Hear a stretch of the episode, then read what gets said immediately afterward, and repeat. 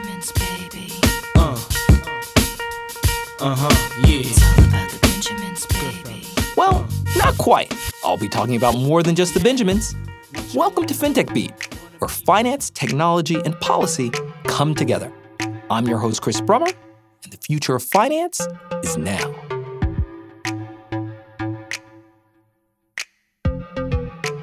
The future of finance doesn't always lie in how fintechs finance markets. Part of the revolution lies in how markets finance fintech, especially new and emerging fintech companies that need capital in order to turn ideas into viable products and services. The times are long gone where startups funded by mainstay investment houses with 100 year histories are the primary backers of new and emerging companies. Instead, most of the action is done by smaller venture capital firms scattered across the country. I thought it'd be fun for our listeners to get a sneak peek into the future of fintech investing. So, in today's program, we're turning to two rising stars in the fintech industry and in investing more generally Amias Gerety, a partner with QED Investors, and Yvonne Wang, an engineer, financier, and founder of Stealth Startup. Now, these two have very interesting histories, with Amias having worked in the Treasury Department, uh, where his work focused on financial stability, and Yvonne having worked on Wall Street and as a fintech guru in California. I, I get it. I, I get it. Yeah. Yvonne and Amias, thanks so much for joining us today. We're glad to be here.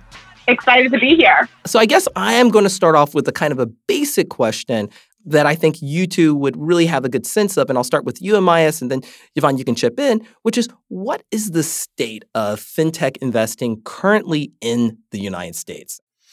Chris, I think there's a lot of excitement around fintech today, but we're really in what you might call second wave fintech. So, 10 years ago, the rise of online lenders, Prosper, Lending Club, Avant, and others really started to understand the idea that you could make loans online and people could uh, often finance those lines in a, in a peer-to-peer manner.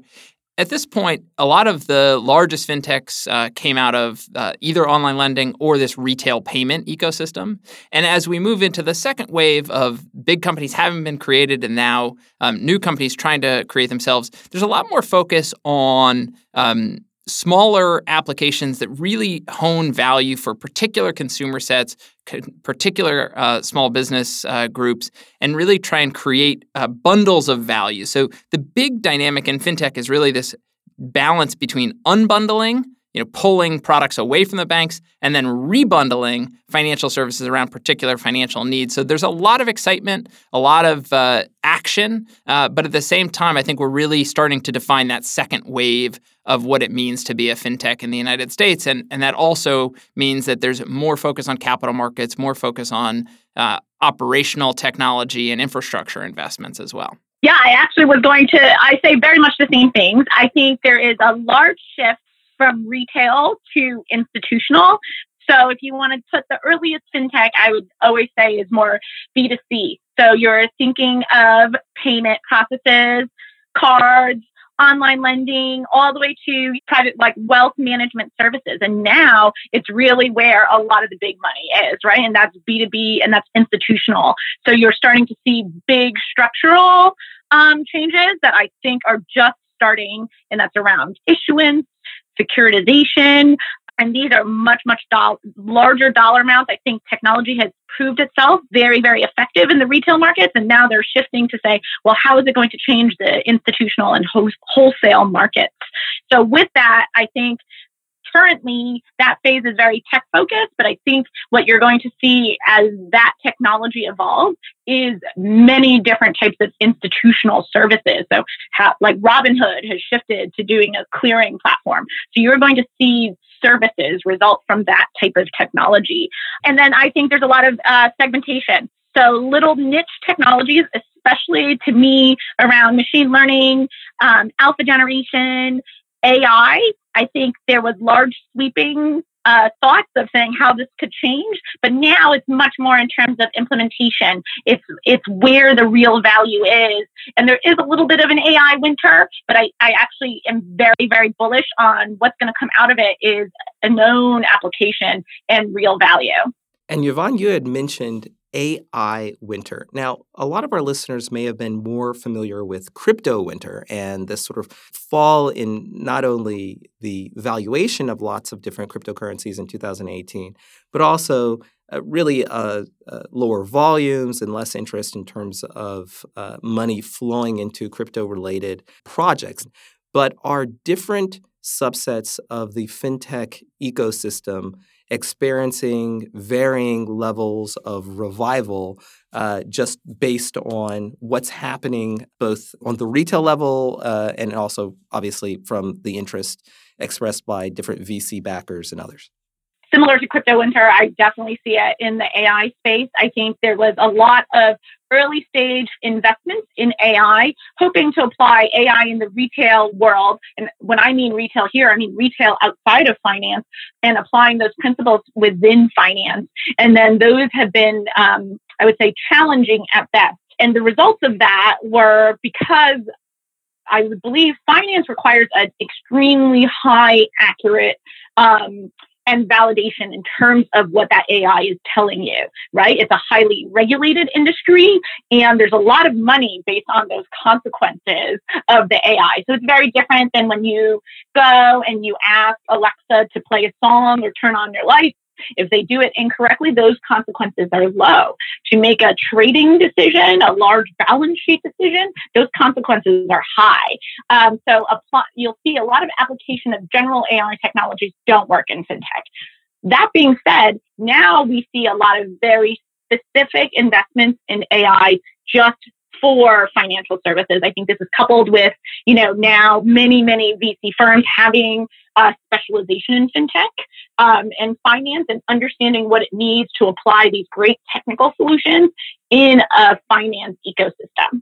I think that we we see, for example, there was a time when the excitement around the word AI drove investment in companies that were able to promise that they could gobble the world.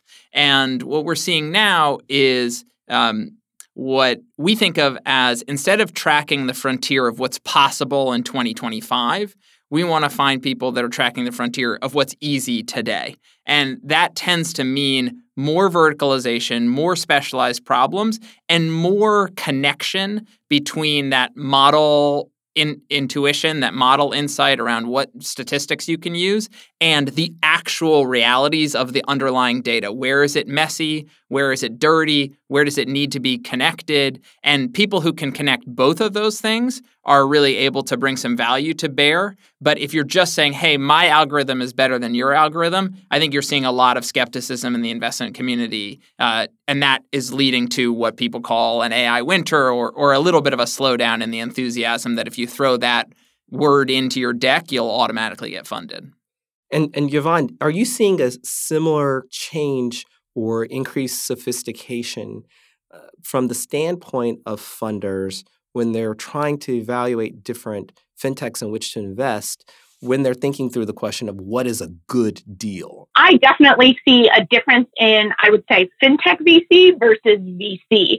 Um, so I think a good deal in terms of markets technology, I think, you know, can be like, I'm changing markets or I'm actually just changing the way operations runs and coming up with an efficient cost structure. So I, I think it's, it's a broadening of that view versus uh, I'm just going to build a new peer-to-peer lender and then I'm going to have lots of copycats of those, right? People are a lot more thoughtful. The investor space is a lot more knowledgeable. You'll see many of the investors come out of actual, you know, strategic firms looking to disrupt. So it's, it's very much an, an insider's view of how to change finance, um, as opposed to, you know, greater than five years ago where it was outside saying, hey, we can actually disrupt this market. I think you definitely need both. And to me, this is a this is signifying uh, maturity in fintech investing um, as compared to you know a decade ago. One thing that is changing is the economy. Uh, at least it, it appears to be slowing. And for sure, interest rates are set to fall. What does this mean, Amias, for fintechs from, from your standpoint? Uh, does it mean uh, you know, investment is just going to go gangbusters with uh, lower interest rates. I think the reality is that downturns are where great companies are often born. It's certainly true for QED investors that um, my partner started invested in two and eight, 2008 and 2009, and that ended up being a really great time uh, to invest in what became known as fintech. I think what you will see immediately is that things will slow down because there will just be more uncertainty in the market. When things slow down, funding rounds get harder, valuations go a bit lower. So, a lot of the dynamics that we see today is that speed really matters, everything is an auction, and that drives valuations up because if you're not in this deal, you're going to miss out. But I think what you'll see in the context of a slowdown is just everything is going to get a little bit harder, everything is going to go a little bit longer. Now, the truth is that most VCs have capital uh, locked up with their LPs. And so they should be able to invest through a downturn. And most of them should know that investing in downturns does really allow you to um, to build great companies over time. But the sense of what might be a great deal is going to be harder to determine. And so people are going to be more nervous that will this company survive the next six months, the next 18 months? For companies that are already funded, we certainly are encouraging them always to keep in your back pocket the plan to become cash flow break even within six months if that becomes necessary. Because if you have that plan in your back pocket, you can control your own destiny. And in venture, we often talk about this idea are you default alive or default dead? And while it's okay to burn cash into growth and have that default dead plan as long as you're going to continue hitting your benchmarks and you're going to continue raising money, you always want to have in your back pocket the idea that you could become default alive. And if that means slower growth, so be it. Because as long as you have, as my partner Frank says, a chip in a chair, you're in the game and you can build a great company over time. And I would suppose that to the extent that they're not able to do that, right, and, and where it's harder to make that switch, you could see in an economic downturn potential M&A activity, better resource companies identifying uh, some of the weaker links or companies with really good people or tech um, is this something, Yvonne, that you've seen or, or heard or, or, thought about? Yeah, so I think there's going to be, in general, consolidation happening, right? Um, what we're hearing from, and this is less on the VC side, but definitely on the strategic investor side, is there's just so many solutions out there. And strategic investors are very interesting in that they often are investors and then you know they often have are clients of those same businesses so i do think they're going to push for consolidation. So, how are all of these technologies going to work together? What does an ecosystem look like versus a single technology? And I do think that's going to change the way they invest. Um, where, you know, before it was like, here's my idea. I could actually grow very quickly. We can burn very, ca- you know, burn lots of cash and try to capture an entire market now to very, very small segmentation. And they're going to look to saying, okay, now you have this small segmentation, you have smaller solutions. How are these solutions going to add up to an ecosystem that ultimately helps me as like a strategic investor and as, as a potential client?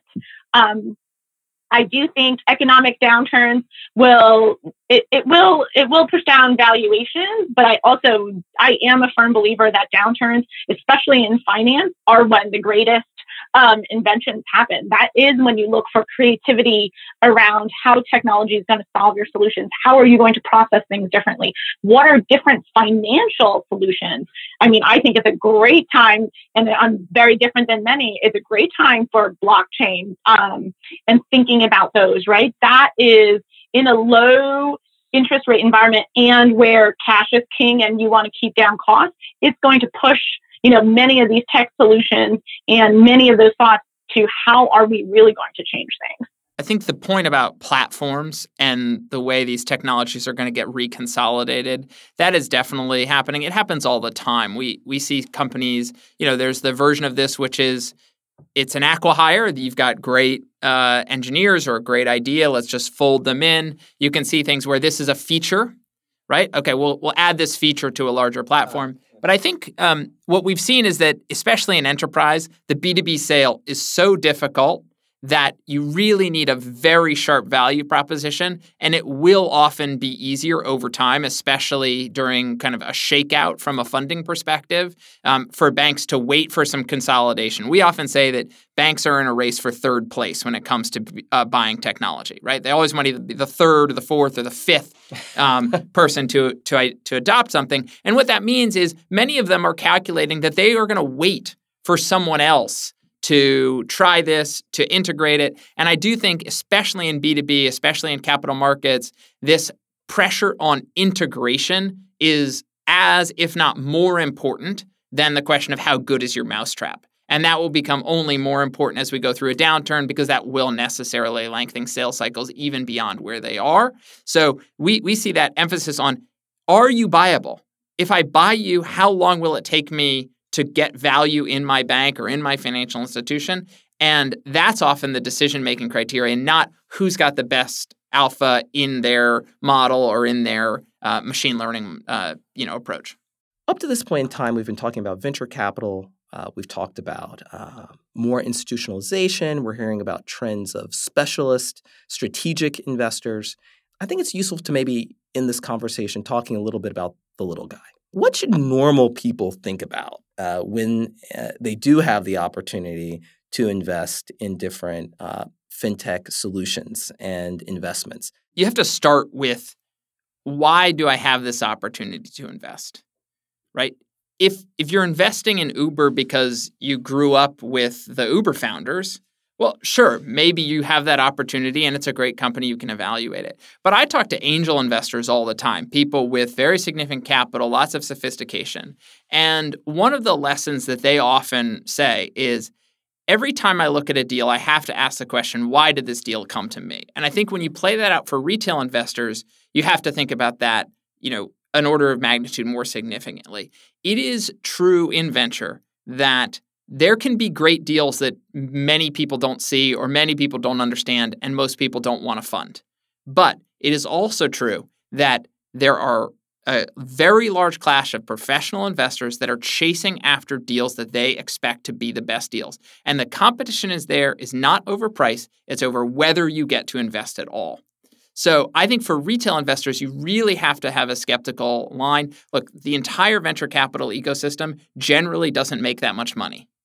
The reason is most venture capitalists are doing this not with the seriousness of intention or purpose. And so, as an ecosystem, venture capital returns are not great, even though the top firms have fantastic returns. And even then, as you said, I mean, it's really worth emphasizing because it's really fascinating is that even the, the folks with the money, at least for the time being, they're the ones who are chasing the investment opportunities. It's not a question of the investment opportunities chasing the money. At so, least for now. At least for now. And and and there's some jostling over or, or between the VCs, uh, even leading VCs, as to who gets the opportunity to invest at a certain early stage. Yeah, I had a leading VC tell me that he tries to turn around a term sheet from first meeting with an exciting company in 24 hours because it's so competitive. So if you're a retail investor and someone with a billion dollars and a staff of 40 or 50 people is saying he needs to do this in 24 hours, you just have to really have that caveat emptor mindset. And you see that a lot with crypto. Look, the, the reality is, even if these companies are not fraudulent, the vast, vast majority of them will fail. So, unless you have a portfolio approach, unless you have a really strong view as to what creates value, chances are that any venture investment, any early stage investment you make will not turn into one that's going to IPO uh, with multi billion dollar outcomes. And, and Yvonne, do you share that optimistic view? so that's a real cautionary tale, and I I, pull it, I bring it to something uh, simpler, right? So um, to me, private is the new public. You know, if you're talking about, and I came from the pre dot com, you know, California timing. So so you know, there companies IPO, they became public much faster and the public got to participate much, much earlier than now. Companies are staying private for a lot longer. So, you know, those deals hitting the retail market is it's just slower. Retail investors um, have less opportunity to participate. So that being said, it's um, to me, when it comes down to like many VCs do this, And if you're a retail investor, you have to trust your gut and you have to say, do I know these people ultimately that I'm investing in? Um, instead of, you know, trying to do fancy type of economics, I think if you have the capacity, you have the risk appetite as a retail investor, you should say, you know, what do I like about it? Do I like the people? Do I believe in them? And, you know, and then, then it's something that you can always hand to heart go, you know what? I did this because I wanted to do it um, versus the chasing the yield approach. So, so ultimately, you know, uh, look at the company uh, to the extent that you can, get a good sense as to who that leadership is, and make sure that you understand the company. Uh, but sometimes that's apparently just as important, or even more important, than really sophisticated uh, modeling. Yeah, why is this team going to win? And why do I have the expertise necessary to adjudicate whether this is the team to back, even if the idea is great? Well, thank you so very much. This was an interesting conversation, Amias and Yvonne, uh, and I really appreciate your time. Thanks for having us. Thank you, Chris.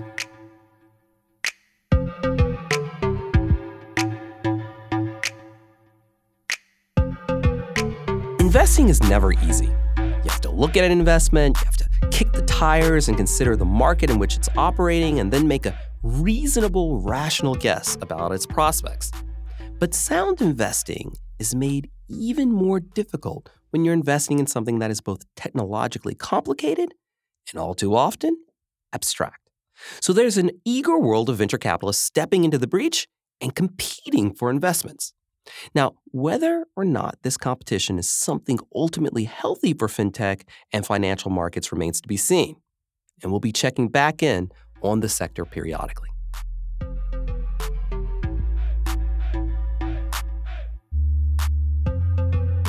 Thanks for listening. If you enjoyed the show, please be sure to subscribe on Apple, Spotify, or wherever you get your podcasts. And we'd love to get your feedback. If you'd like to get in touch, just hit me up at Chris Brummer DR. That's at C H R I S B R U M M E R D R. We'd love to hear from you.